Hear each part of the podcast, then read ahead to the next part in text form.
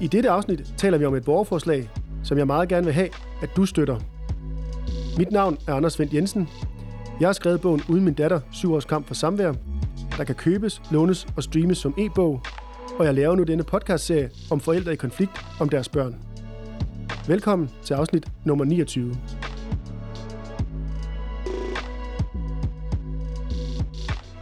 Kirsten og Jeppe, i er inviteret med i podcasten for at tale om, at vi sammen har lavet et borgerforslag.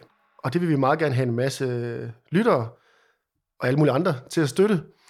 Men inden vi taler om det, så skal vi lige have præsenteret jer ordentligt. Øh, Jeppe, du var med i afsnit nummer 15 af denne podcast, og overskriften på afsnittet er, Jeppe fik hjælp af sin svigerfamilie til at få mere samvær med sin søn. Du fik en ekstra dag samvær med din søn, fordi din svigerfar bakkede op om, at du er en god far. Øh, det er i hvert fald sådan, jeg lige husker det. Øh, måske du kort vil fortælle din historie. Jamen, det er rigtigt. Øh, jeg har en søn, øh, og øh, har en, en, det, der hedder en 9-5-ordning. Øh, det har vi sådan set haft siden. Jeg har talt med dig, øh, og det har vi stadigvæk.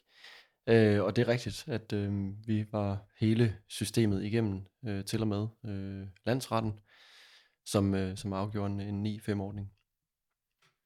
Og hvor lang tid tog det? Nu siger du hele vejen igennem.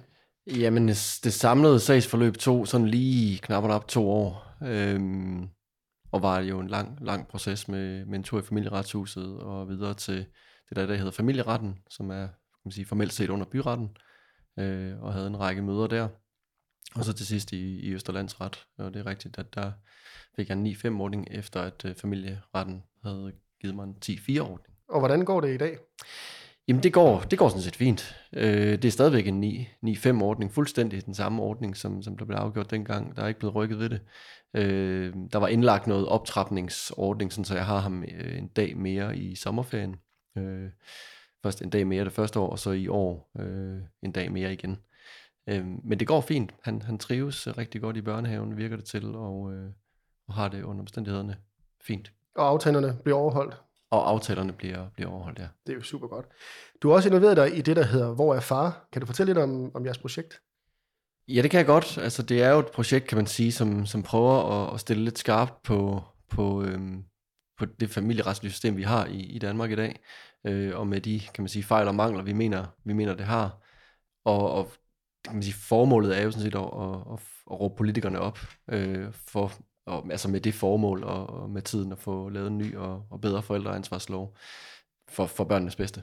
Øhm, hvor der er, kan man sige, mere øh, ligeværdighed mellem, øh, mellem forældrene i forhold til rettigheder, øh, fordi vi mener, at, at der jo sådan set er øh, lige mange øh, gode og dedikerede mødre og fædre. Og hvor mange demonstrationer er det, jeg har holdt indtil nu? Jamen, vi holder den, den fjerde demonstration øh, her den 5. juni øh, 2022. På farsdag. Og hvornår er det, I har den anden? Det er den 19. november. Og hvorfor er det lige den 19. november? Jamen, det er jo mandens internationale kampdag. Og det er ligesom de to faste øh, datoer, I har? Det er de to faste årlige datoer, vi har. Øh, formålet er jo sådan set at blive ved, indtil der, indtil der sker noget. Øh, og indtil videre, kan man sige, vi får det sådan med, hvad hedder sådan noget, forsigtig hast, øh, mere og mere øh, opmærksomhed, og, og der kommer der også flere og flere mennesker til arrangementerne. Øh, så det er jo rigtig, rigtig fint, og vi synes også, at vi begynder at blive lyttet på. En af talerne på den seneste demonstration, det var jo dig, Kirsten. Og du er så også med her, fordi at du er med i en organisation, der hedder Barnets Tag. Vil du fortælle om den? Ja, øh, jeg har tidligere været telefonrådgiver i cirka syv år, og øh, for cirka to år siden så øh, stoppede jeg, fordi jeg godt ville bore mig lidt mere ned i problematikkerne. Og øh, så har jeg lært nogle rigtig gode mennesker at kende, og vi har øh, startet den her netværksgruppe, øh, Barnets Tag, øh, hvor vi også, øh, ligesom Jeppe, øh, prøver på at, at forklare politikerne, at der er nogle fejl. En ting er love, en anden ting er, hvordan at lovene bliver øh, udført og øh, fungerer i praksis. Og vi synes, der er en del mangler så vi vil meget gerne være med til at ændre systemet. Og det har vi jo blandt andet gjort ved at slå os sammen med jer og lave det her borgerforslag. Og hvad kan man sådan bruge jer til, hvis nu man er forældre? Altså, i har en hjemmeside? Og, og... Vi, vi har en hjemmeside, hvor vi lægger øh, relevante artikler og information op. Og øh, i øjeblikket har vi også kontakt til nogle forældre, som har brug for hjælp, øh, fordi de øh, er fanget i systemet. Og vi prøver på at være sparringspartner, og vi prøver på at vise dem øh, nogle alternative øh, måder at håndtere øh, sådan en sag på, at man skal prøve på at vise samarbejdsvilje og prøve på at gå ned af konflikttrappen i stedet for op af konflikttrappen. Og så senere hen, øh, vi er ret nye, så senere hen, så håber vi også at kunne lave nogle kurser. Men øh, forløbig så holder vi os øh, til at skrive artikler, og så have nogle enkelte forældre, som vi er sparringspartnere for. Godt, og som du var inde på, så er vi jo gået sammen om at lave det her borgerforslag, der hedder Børn og familiernes trivsel, nedsæt en skilsmissekommission. Øh, vi taler om, at det skulle hedde en familieretskommission, men uanset hvad, skal der nedsættes en kommission, der skal kigge på det her øh, område, fordi vi er jo enige om, at det, som vi lige har hørt, at det kan gøres meget bedre. Vi gør det blandt andet også, fordi der jo snart på TV2 er en dokumentarserie i to afsnit, der hedder Med børnene som våben. Og så håber vi på, at det fokus, der kommer der, også kan gøre, at man finder ind til vores borgerforslag og støtter det. Vil du, øh, Jeppe, fortælle lidt overordnet om vores borgerforslag, inden vi sådan dykker ned i punkterne? Jamen, det, det kan jeg godt. Øh, man kan sige, helt overordnet set, så er det jo...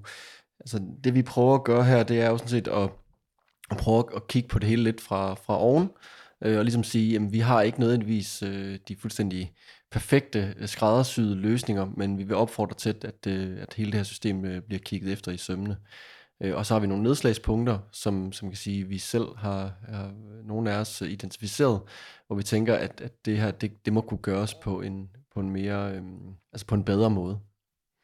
Ja, man kan sige, at familieretshuset behandlede omkring 20.000 sager med forældrekonflikt øh, i ja, 2020. Øh, og det er jo så derfor, vi mener, at der i hvert fald skal, skal kigges på det her, fordi det er, det er jo mange øh, forældre, og ikke mindst børn, øh, der bliver ofre i det her. Øh, men der har også været andre borgerforslag, blandt andet om at forbyde forældrefremmedgørelse og du ved, stoppe konflikt på en anden måde osv. Det er ikke rigtig noget, der har fået så meget medvind. Så, så hvad skulle grunden være, Kirsten? Det er et rigtig gode spørgsmål til, at vi, vi skulle lykkes med at få de der 50.000 støtter, som det jo er, det kræver, før at et borgerforslag bliver taget videre i Folketinget. Jeg synes, at enkelte forslag, øh, de er blevet mere eller mindre skudt ned øh, ret hurtigt øh, fordi at politikere, ministre siger, at øh, jamen det findes allerede i lovene, øh, så man kan bare lige gøre et eller andet, øh, som står i lovene. Og, og der er der altså en forskel. Man kan ikke bare lige... Øh, en ting er, hvad, hvad lovene går ud på, en anden ting er, hvordan de fungerer i praksis. Øh, så vi, vi håber ved at netop foreslå en kommission, at vi kan nå bredere ud. Vi, vi, øh, jeg tror, de fleste, der har med sådan nogle sager at gøre, de er øh, utilfredse med, hvordan det fungerer på den ene eller den anden måde, øh, og kan fremhæve enkelte sager. Men vi vil meget gerne se på det store hele, og så få øh, hele øh, systemet altså hele familieretssystemet øh, under lup, og man skal grave lidt dybere og øh, være lidt åben over for nye forslag, i stedet for at man ligesom er fokuseret på, nu har man øh, vedke, eller, øh, vedtaget nogle love, og de skal bare fungere. Men hvis de ikke fungerer, og man har nogle eksempler på, at de ikke fungerer, så må man have et åbent sind, og så sige, så må, må vi prøve at se på det en gang til. Så vi vil meget gerne have, at man overordnet kigger på hele området. Og hvem tænker I, der skal være sidde i sådan en kommission? Jamen, altså, det skal jo både være, være folk, der på en eller anden måde er brugere af systemet, hvis man kan kalde dem det. Altså folk, der, der på en eller anden måde øh, er gået igennem systemet øh, og har mærket det på egen krop, hvad det, hvad det er for nogle øh, dynamikker, hvad for nogle mekanismer det er, der udspiller sig. Øh, og så skal det selvfølgelig være, være fagpersoner, Øh, det vil sige jo alt fra kan man sige, juridiske fagpersoner til, til psykologer, til, til sagkyndige af alle mulige slags. Øh, og så rigtig mange af, kan man sige, af, af de her, øh, så lidt ligesom Kirsten har det her initiativ, som og har en, en ekspertise og en faglighed øh, gennem mange år i, vi har arbejdet med det her, som måske kan se noget, som, som kan man sige, yngre kræfter ikke kan se. Det handler i virkeligheden om at, at få lagt et så bredt udsnit af, af faglighed som overhovedet muligt. Og så selvfølgelig også at, at kigge til den forskning, der, der ligger på området. Øhm, der er rigtig meget ny forskning, som, som øh, i hvert fald ikke efter min opfattelse øh, virker som om det bliver implementeret i det, i det nuværende system. Øh, det bliver ligesom på en eller anden måde øh, negligeret. Øh. Men, men det skal også være folk, der virkelig er specialiseret inden for området. Altså hvis det er, at man i virkeligheden øh, oplever børnesagkyndige, som ikke opdager øh, øh, chikane, manipulation, øh, forældrefremmedgørelse øh, osv., jamen, så kan de ikke komme med et input, der er gavnligt for sagen. Så man er nødt til at have nogle eksperter med, som virkelig er specialiseret inden for det her område. Helt bestemt. Ja, det du måske refererer til, Jeppe, det er det der med, med ny viden på området, at man snakker om, at, at 7-7 måske er, et, er bedre for børnene, selvom der er konflikt, netop fordi de så bevarer øh, kontakten til begge forældre. Og det er jo lidt det, vi i hvert fald sådan ser i nogle af de sager, der har været i min podcast, og også hos jer i demonstrationen, at jamen, man ligesom siger, øh, det her det er barnets tag, at man holder barnet ud af en konflikt, og så er det sådan set lige meget, om barnet ikke ser den anden forælder. Og der er sådan lidt, måske en automatreaktion i forhold til, at man så siger, jamen så dropper vi alle sammen, fordi så, så er der ro på. Øh. Men må jeg lige så øh, putte ind, at øh, jeg er enig med dem, der siger, at øh, der findes tilfælde, hvor det ikke er godt, at barnet ser begge forældre. Men jeg synes jo ikke bare, at man så skal øh, acceptere en status quo, at det er den forælder, som har øh, bopælen, som nødvendigvis er den forælder, som øh, man, man bibeholder øh, i barnets liv. Men man skal virkelig gå i dybden med eksperter og finde ud af, øh, hvad drejer det her sig om? Er der øh, et eller andet tegn på øh, øh, psykisk vold, øh, manipulation øh, eller noget andet, som gør, at øh, det ikke er godt øh, at have den ene forælder. Altså man, man skal være fuldstændig sikker på, at det er den rigtige forælder, man så vælger at beholde i barnets liv, hvis ikke at man skal have begge forældre i øh, barnets liv. Ja, for man kan også sige, som det er nu, så den forælder, der ligesom øh, holder barnet væk fra den anden forælder, får mm. faktisk indirekte eller direkte lov at bestemme, om ja. barnet skal være hos mig. Men det var jo dybest set systemet, der, der skulle være øh, ja, den part, eller den uvildige part, der siger, hvad er bedst for barnet her. Ja. Men man giver ligesom den ene forælder den lov magt. til at bestemme, ja, en ja. magt. Ikke? Øhm, og det vil jo så typisk være bopælsforældrene, og det er jo også lidt et, en problematik, man kigger på, nemlig det der med samværsforældre og bopælsforældre. Men i vores borgerforslag, som man kan gå ind og se på borgerforslag.dk, øhm, der har vi jo så nævnt otte punkter til ting, der i hvert fald kan diskuteres. Vi havde mange flere, vi har skåret det ned og der er jo i hvert fald den første, der hedder hurtigere hjælp til familierne, og det er jo, det er jo lidt efterhånden en klassiker, det der med, at, at det nye familieretssystem øh, øh, ikke er hurtigere, end det var i statsforvaltningen. At, at det med ventetiden er, stor, er faktisk blevet, blevet længere. Det er det, der med til at optrappe konflikter, nemlig at tiden går, og man kan blive mere frustreret, og, og børnene mistrives. Så øh, de ventetider skal ned. Men så er der også et punkt to, øh, Kirsten. Jeg ved ikke, om du vil tale om det? Ja, altså en mere sammenhængende og effektiv sagsbehandling. Øh, man, man kan jo starte en sag på mange øh, forskellige måder. Altså, øh, den mest almindelige er vel, at man øh, henvender sig til familieretshuset og øh, anlægger en sag. Men øh, kommunen kan jo også gå ind over, hvis der er, at der er kommet nogle øh, indberetninger, øh, så man er nødt til at lave en paragraf 50 undersøgelse eller lignende. Og øh, der er det et problem, hvordan at de forskellige instanser øh, koordinerer med hinanden. Altså nogle gange så øh, kan man jo risikere, at den ene instans venter på, at en anden instans får lavet sin undersøgelse færdig. Og på den måde så går der meget kostbar tid, og det kan eskalere øh, konflikten i stedet for at, øh, at nedsætte den. Så det er meget vigtigt, at man prøver på at finde en eller anden fornuftig løsning, så øh, de forskellige systemer kan arbejde sammen og dermed fremme øh, sagsbehandlingen. Og vi har et punkt 3, vi har kaldt bevaring af børnenes kontakt til begge forældre. Jeg ved ikke, Jeppe, om du vil sætte nogle ord på det? Jo, det kan jeg godt. Øhm, altså det er jo det her med, som, som du også selv var lidt inde på tidligere, at kan man sige, udgangspunktet øh, i den nuværende lovgivning er jo sådan set, at, at, øh, at, at det hedder en 14-0-ordning. Altså tit så kører man i de her, når vi snakker børn og, og samværsordninger, kører man i de her 14-dages øh, rull, med mindre forældrene aftaler et eller andet øh, ude, udenom det system. Men, men typisk så vil det være et 14-dages rull, som så kan hedde 12-2, eller 9-5, eller 7-7, eller hvad det nu kan hedde. Øh, og udgangspunktet i den nuværende lovgivning, det hedder sådan set 14.0 til bopælsforælderen. Og det vil sige, at samværsforældren skal så sådan set ansøge systemet om at få lov til at se sit eget barn. Øh, og det kan så ende på en eller anden øh, 14-dages øh, fordeling. Øh, men, men, øh, men problemet her er jo netop det der med, som, som vi skriver, at man kan nægte at samarbejde. Og det vil sige, så er der en hel masse andre mekanismer, der ligesom træder i kraft. Øh, vi har, som Kirsten også var inde på tidligere, det her status quo-princip. Det vil sige, i det sekund, at man vælger at gå fra hinanden, jamen så kan den, som gerne vil være bobelsforælder, der kan vedkommende, kan sådan set bare tage barnet, og så nægte at samarbejde. Og så vil systemet til sidst afgøre det, der hedder en status quo-afgørelse, ikke? hvor at barnet har været mest hos den ene forælder, og derfor så bliver ordningen typisk klart til den øh, forældres i går så en fordel, altså hvor altså barnet skal være mest der. Og problemet ved det er jo så, at der følger en hel masse rettigheder med, og det er jo alt fra økonomiske rettigheder til juridiske rettigheder omkring barnet.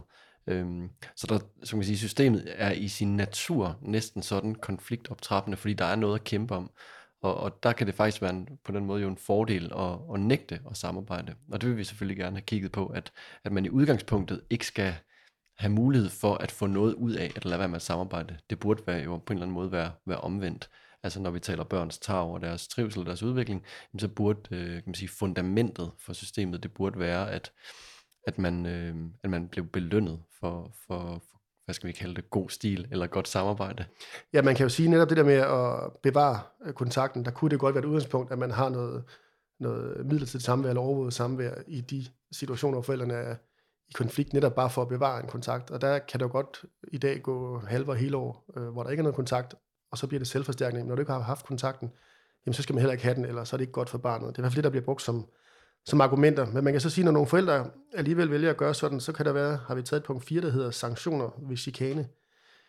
Jeg ved ikke, Kirsten, om... Ja, men jeg, jeg synes netop, at, at alle de punkter, vi har med, øh, de lapper over hinanden øh, fordi øh, Jeppe har sagt nogle rigtig gode ting. Øh, og netop det der med bevaring af kontakt til begge forældre, som du siger, der er faktisk en forælder, som har al magten til at begynde med. Og øh, man kan jo netop øh, bevidst prøve på at holde den anden ude af barnets liv, og man kan forlænge tingene øh, ved at nægte at samarbejde og øh, vil have den i retten, og der går hele tiden tid. Og øh, netop i, øh, det, det kan betale sig at komme også med, med anklager mod den anden, fordi så øh, kommer politikerne jo også ind og siger, uha, det her, det er ikke forældrenes rettigheder, det er børnenes rettigheder, vi skal jo passe på børnene. Ja, og det, det er der ingen, der er i tvivl om, at vi skal. Men spørgsmålet er, hvordan gør vi det?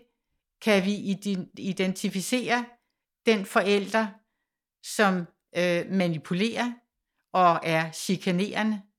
Og i øjeblikket, øh, så er der ikke rigtig nogen øh, sanktioner, hvis man chikanerer.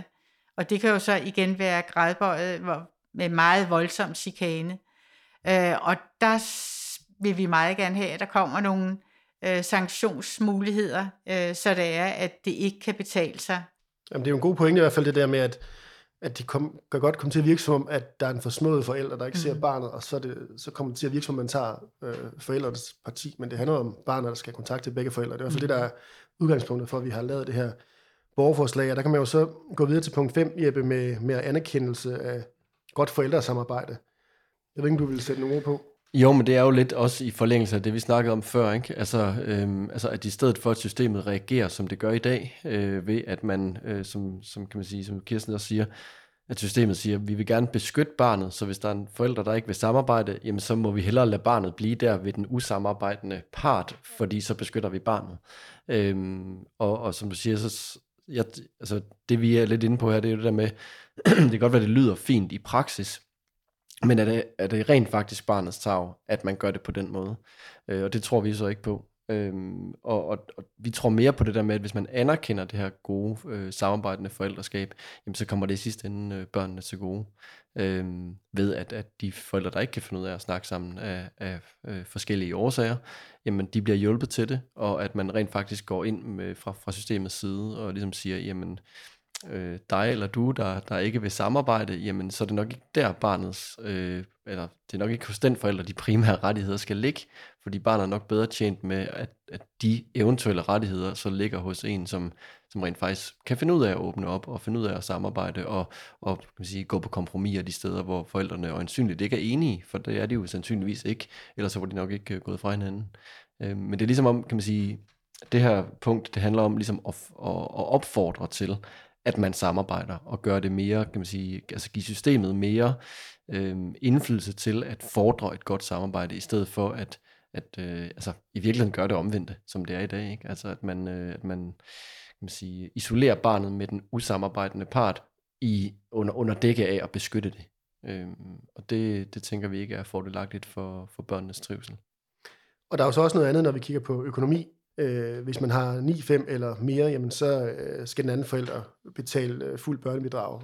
Øh, mens hvis det er 8-6 eller 7-7, jamen så, så der ikke, skal der ikke foregå nogen betaling. Og det kan jo så øh, skabe et incitament til, at man kæmper for netop for 5-9, og i stedet for at man måske siger, når jeg øh, 8-6 eller 7-7, lad det være ved det. Men lige snart der bliver den her økonomiske guldråd, så kan det være et stridspunkt og et stort problem øh, som vi har taget med i, i punkt 6. Øh.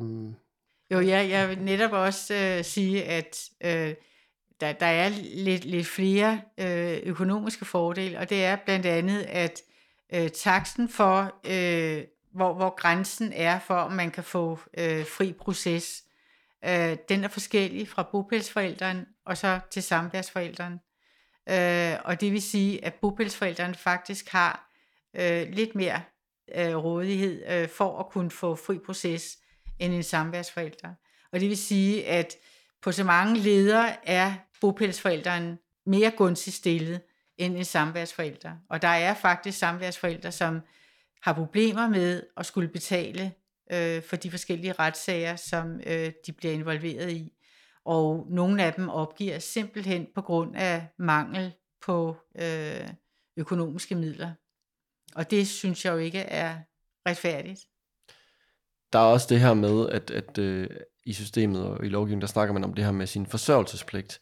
Øhm, og der er der også stor forskel på at være bogpælsforældre og, og samværsforældre. Og, og det, man sådan, øh, det er sådan, som det står i, i praksis, så, så er det sådan, at, at øh, samværsforældrene opretholder sin forsørgelsespligt ved at betale det her børnebidrag, hvis der for eksempel er en 9-5-ordning eller mindre øh, mens bogpælsforældrens øh, forsørgelsespligt handler om ligesom for eksempel at købe tøj til, til barnet osv.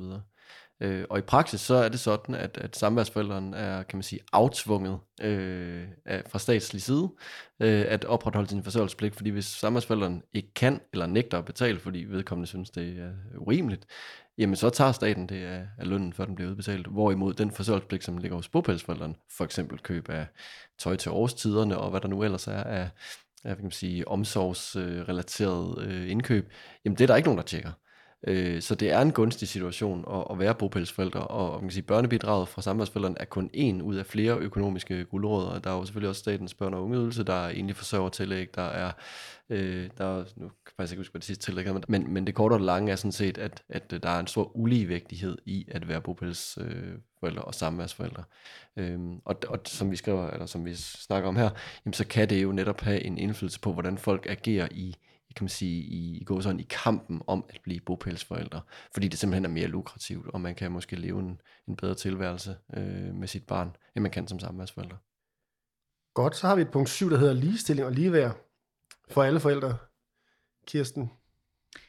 Øh, ja, altså, øh, altså hvis man ser på øh, familieretshusets øh, definition af de forskellige øh, bopælsforældre og samværsforældres pligter og rettigheder, øh, så er der jo øh, flere muligheder for en, en bopælsforælder øh, end for en samværsforælder. Øh, de kan vælge institution, og øh, ved skolevalg, hvis man er uenig, så er det øh, distriktsskolen i bopælsforældrenes kommune, der bliver valgt. Så der er der også en forskel. Og øh, så er der sådan noget som, øh, som at flytte. Øh, jeg tror, det er meget, meget sjældent, at en bopælsforælder, som vil flytte, og som varsler de der seks uger for inden, så kan samværsforældrene jo øh, protestere, hvis det er, at de mener, det er urimeligt, at barnet flytter. Men øh, jeg tror, det er yderst sjældent, at man bytter om på bopæl, øh, netop fordi der er så mange øh, argumenter for, at barnet skal blive hos bopælsforældrene. Det er der, hvor øh, de har tilbragt mest tid. Og bopælsforældrene hedder jo også den primære omsorgsperson, hvor samværsforældrene hedder den sekundære omsorgsperson. Og der har man på alle lederkanter inddelt nogen til at være førsterangsforældre og andenrangsforældre, og det synes vi ikke er rimeligt. Altså jeg synes, man, man måske skulle fremelske ordet forældre i stedet for, og så sørge for, at der kommer hjælp til, at man kan samarbejde om barnets bedste. I stedet for, der, der kommer en skævvridning øh, allerede fra starten, når man får øh, prædikatet enten bopælsforældre eller samværsforældre. Og den synes jeg, man skal prøve at, at undgå, for at ikke øh, skabe yderligere konflikt. Man kan i hvert fald sige, at helt, helt overordnet set, så, så det, øh, det paradigme, vi kommer med her i, i det her forslag, det er jo i virkeligheden, at vi tror på, at hvis rettighederne er mere lige, og der er mere ligeværd blandt forældrene, jamen, så vil man også helt automatisk komme frem til nogle mere samarbejdende, øh, samarbejdende løsninger, og, og, og måske øh, kan man sige, gå, gå knap så meget i krig med hinanden, for der er, altså, nu siger jeg det lidt for simpelt her, ikke? Men, men der er simpelthen mindre at kæmpe om. Øh, hvor man kan sige, at når der er noget at kæmpe om, som for eksempel retten til at flytte til den anden ende af landet, hvis man er helt vildt sur på den anden forælder, men hvis den mulighed slet ikke var der, så var der måske også mindre at kæmpe om. Øh, og, og det er det, vi mener med, med, med ligestilling og ligeværd mellem alle forældre, eller, eller for, for alle forældre. Det er jo netop det her med at give forældrene lige rettigheder, sådan så der ikke, kan man sige, kan komme nogen hvad skal vi kalde det, emotionelle ting i klemme øh, mellem forældrene, og sådan så forældrene ikke har mulighed for at, at altså, det er at fjerne muligheden for kamp mellem hinanden. Og som du også var inde på tidligere, Anders, så kan der jo sagtens være, som du også sagde, Kirsten, så kan der sagtens være et tilfælde, hvor at øh, far og eller mor øh, har et arbejde, der gør, at det ikke lige skal være 7-7, eller at det ikke er fordelagtigt, at man bor øh, i samme opgang, eller noget af den stil, eller, eller lige ved siden af hinanden i et hus. Men, men selvfølgelig skal man kunne aftale sig frit ud af det. Men, men udgangspunktet bør være, at rettighederne er lige, sådan så at man, kan man sige, eliminere øh, muligheden for den her kamp, øh, som, som foregår hos rigtig mange, og, og i rigtig mange af de her sager, desværre. Men også det, du, du sagde tidligere ved et af de andre punkter, at øh, nye sager, der kommer ind i familieretshuset, starter med en 014, mm. fordi at samværsforældrene ikke har nogen rettigheder mm. til samvær overhovedet, før det er, at der er lavet en enten privat aftale, eller øh, igennem øh, familieretshuset. Mm. Og det synes jeg jo også er øh, et tegn på, at der ikke er ligestilling fra start af. Og netop som du også siger, det er jo ikke, øh, vi, vi lægger os jo ikke fast på, for det første, at vi har alle løsningerne, det har vi ikke. Men, men vi lægger os heller ikke fast på, at der altid skal være syv syv ordninger. Øh, men som udgangspunkt kan man sige, der, der bør forældrene stå lige og så kan man begynde at arbejde sig hen til, hvor er det rette niveau for det barn i den familie. Præcis. Ja, og man kunne netop måske lige frem vente om at sige, hvis ikke man samarbejder, jamen, så kunne der, vi snakker om sanktioner før, men også det der med, så kan man måske faktisk få frataget noget samvær, ikke? og det vil jo også være et incitament til, at man ligesom i hvert fald arbejder på at finde en løsning. Øhm, og vi, det kommer lidt over i punkt 8, hvor det handler om styrkelse af forældrekompetencer, for det er jo lidt sådan, at det er først, når konflikten raser, at man så kan få noget hjælp. Men hvis nu man ligesom lad mig sige, fra dag et, eller i hvert fald fra uge et, man kommer ind i det system, så øhm, bliver man bedt om at sætte sig sammen og få lavet den her aftale, og den skal virkelig overholdes, for ellers skal man forstå, at det er noget, der har konsekvenser for ens børn. Men jeg ved ikke, om der er nogen, der vil sige noget til det med forældrekompetencer. Jeg tror, Kirsten, det var jer, der ja, snakkede om den. ja, altså jeg har sådan lyst til at, at lige øh, komme med det forslag med, at man kunne lave en oplysning til forældre om børns trivsel. OFBT. Og den skulle sådan komme øh, med jævne mellemrum. Øh, altså, der er oplysning til borgerne, ikke? Og, og det her, det tror jeg virkelig, der vil være behov for. Øh, men netop øh, forældrekompetence. Altså mange øh, konflikter opstår jo også ved, at man siger, jamen jeg gør ikke nogen fejl.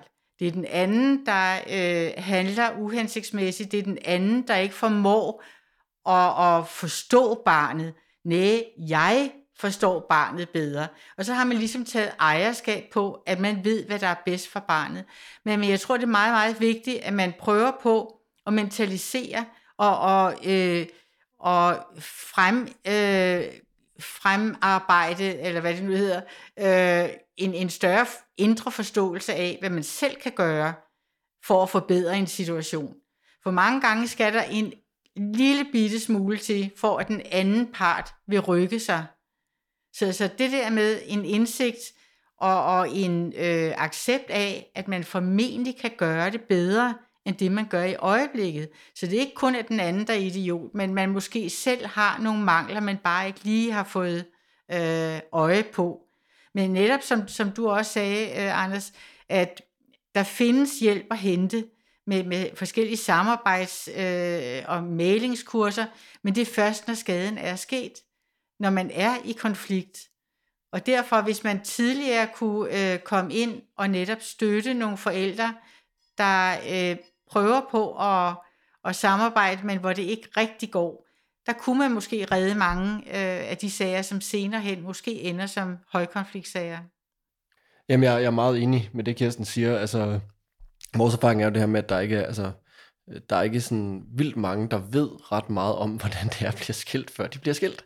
Øh, der er ikke særlig mange, der ved særlig meget om familieretssystemet, før de står midt i det.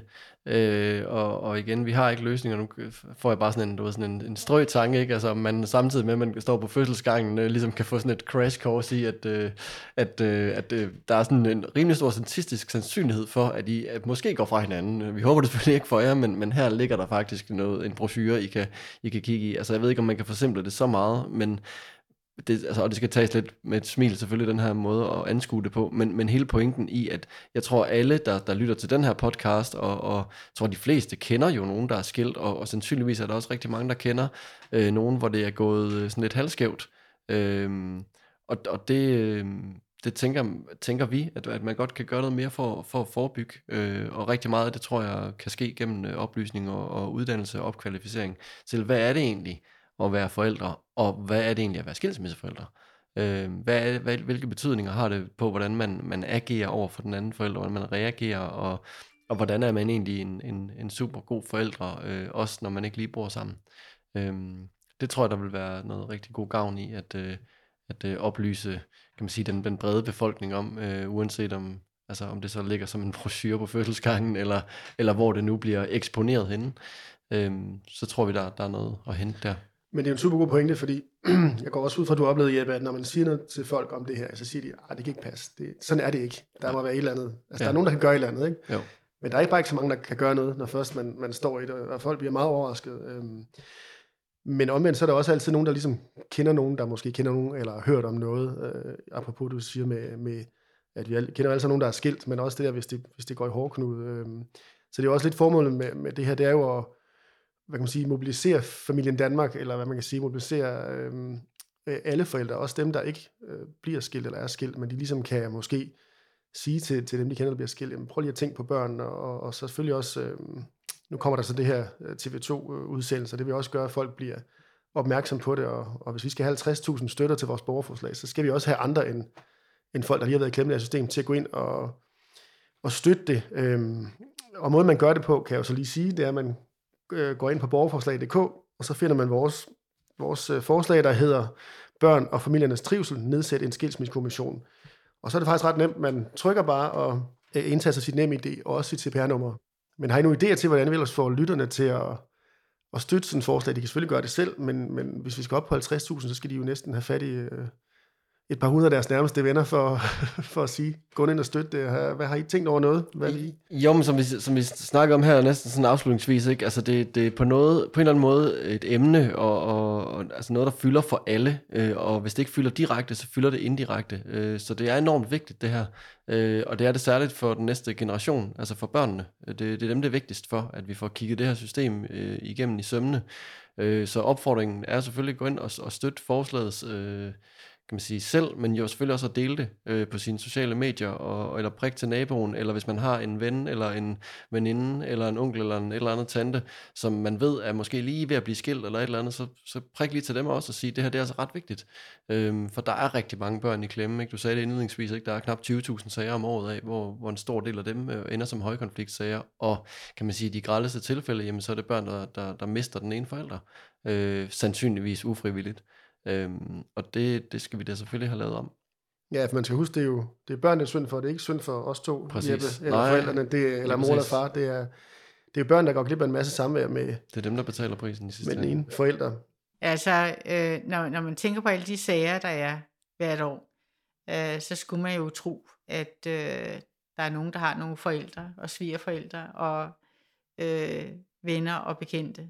Så øh, jeg håber bare, at selv dem, der ikke øh, er involveret i en skilsmissesag, eller kender nogen, som er blevet skilt, øh, hvor der er børn, øh, at de vil kunne se, at det er en god sag.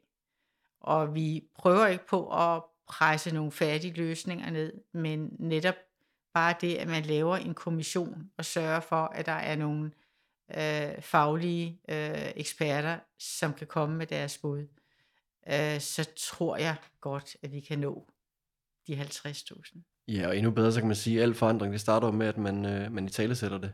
Øh, Ja. Så hvis man hører den her podcast og, og begynder at tænke, det lyder, det lyder spændende, og jeg kender godt en eller anden, der måske er skilt, eller på vej til at blive det, eller har hørt om en eller anden, der er det, jamen så, så sæt jer ned og tal om det. Læs, det, læs gerne forslaget igennem, og, og brug det som en, øh, kan man sige, en løftestang til at, til at tale om noget, som, øh, som kan man sige, berører rigtig mange. Øhm, og al forandring starter jo netop med det, at man, øh, man taler om det. Og man kan jo sige, at det vi har taget med i vores borgerforslag, det er også, at den evaluering, der skal være af familieretshuset øh, i nærmeste fremtid, jeg ved ikke helt præcis, hvornår det er, den kunne man tage med ind i det her kommissionsarbejde. Fordi man kunne godt frygte, at man kan skyde det ned øh, og så sige, men øh, vi kigger lidt på det senere, så den her kommission skal ikke blive til noget.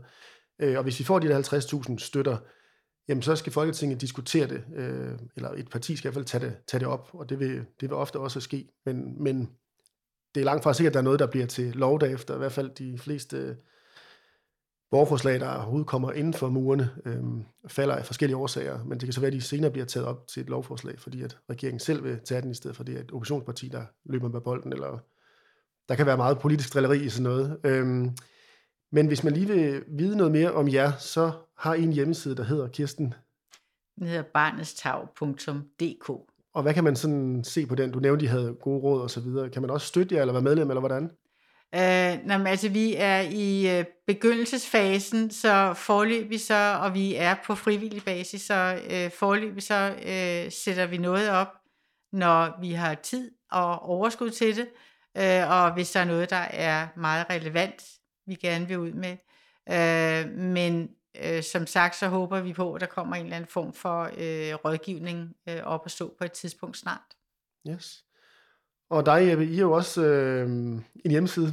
Jamen, vi har også en hjemmeside, den hedder hvorerfare.dk, øhm, og det er faktisk lige blevet muligt at støtte os. Øh, de fleste af vores udgifter går til at lege en scene, øh, og Til demonstrationen. til demonstrationen, Ja. ja. lige præcis. Øh, Men vi har også en, en, øh, en, en lille vidensbank, øh, hvor man kan læse nogle artikler blandt andet, og hvor der er nogle links til, til nogle forskellige ting øh, med viden omkring øh, hele det her område. Øh, og så plejer vi også øh, i forbindelse med de der demonstrationer, øh, som plejer at være enormt hyggelige i øvrigt, øh, og holde sådan et, det, vi kalder et netværksarrangement, altså hvor folk kan, kan man sige, øh, snakke med, med ligesindede øh, og, og høre, kan man sige, øh, historier og, øh, og, og dele erfaringer inden for det her område. Øh, så det er en, klart en opfordring til at dukke op, øh, kan man sige, og møde ligesindede øh, og støtte en god sag. Mm. Og næste gang, det er så 5. juni på farsdag i midt i pinsen, som jeg husker det.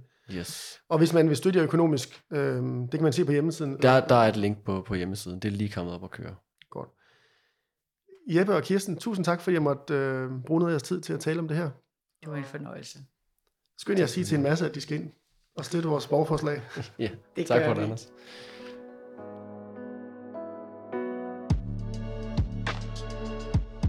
Skynd dig at gå ind og støtte borgerforslaget, så du kan være med til at presse på for ændringer. Har du kommentarer eller forslag til andre gæster i min podcastserie, er du velkommen til at kontakte mig via Facebook-siden Ude Min Datter eller på hjemmesiden udemindatter.dk. Her finder du også beskrivelser og links til alle afsnit i serien. Husk også at abonnere på podcasten og følg Ude Min Datter på Facebook, Instagram og Twitter, så du automatisk får besked, når der er nye afsnit og relevante nyheder på området. Musik og lyd er lavet af Oscar Vendt Mosgaard. Tak fordi du lyttede med.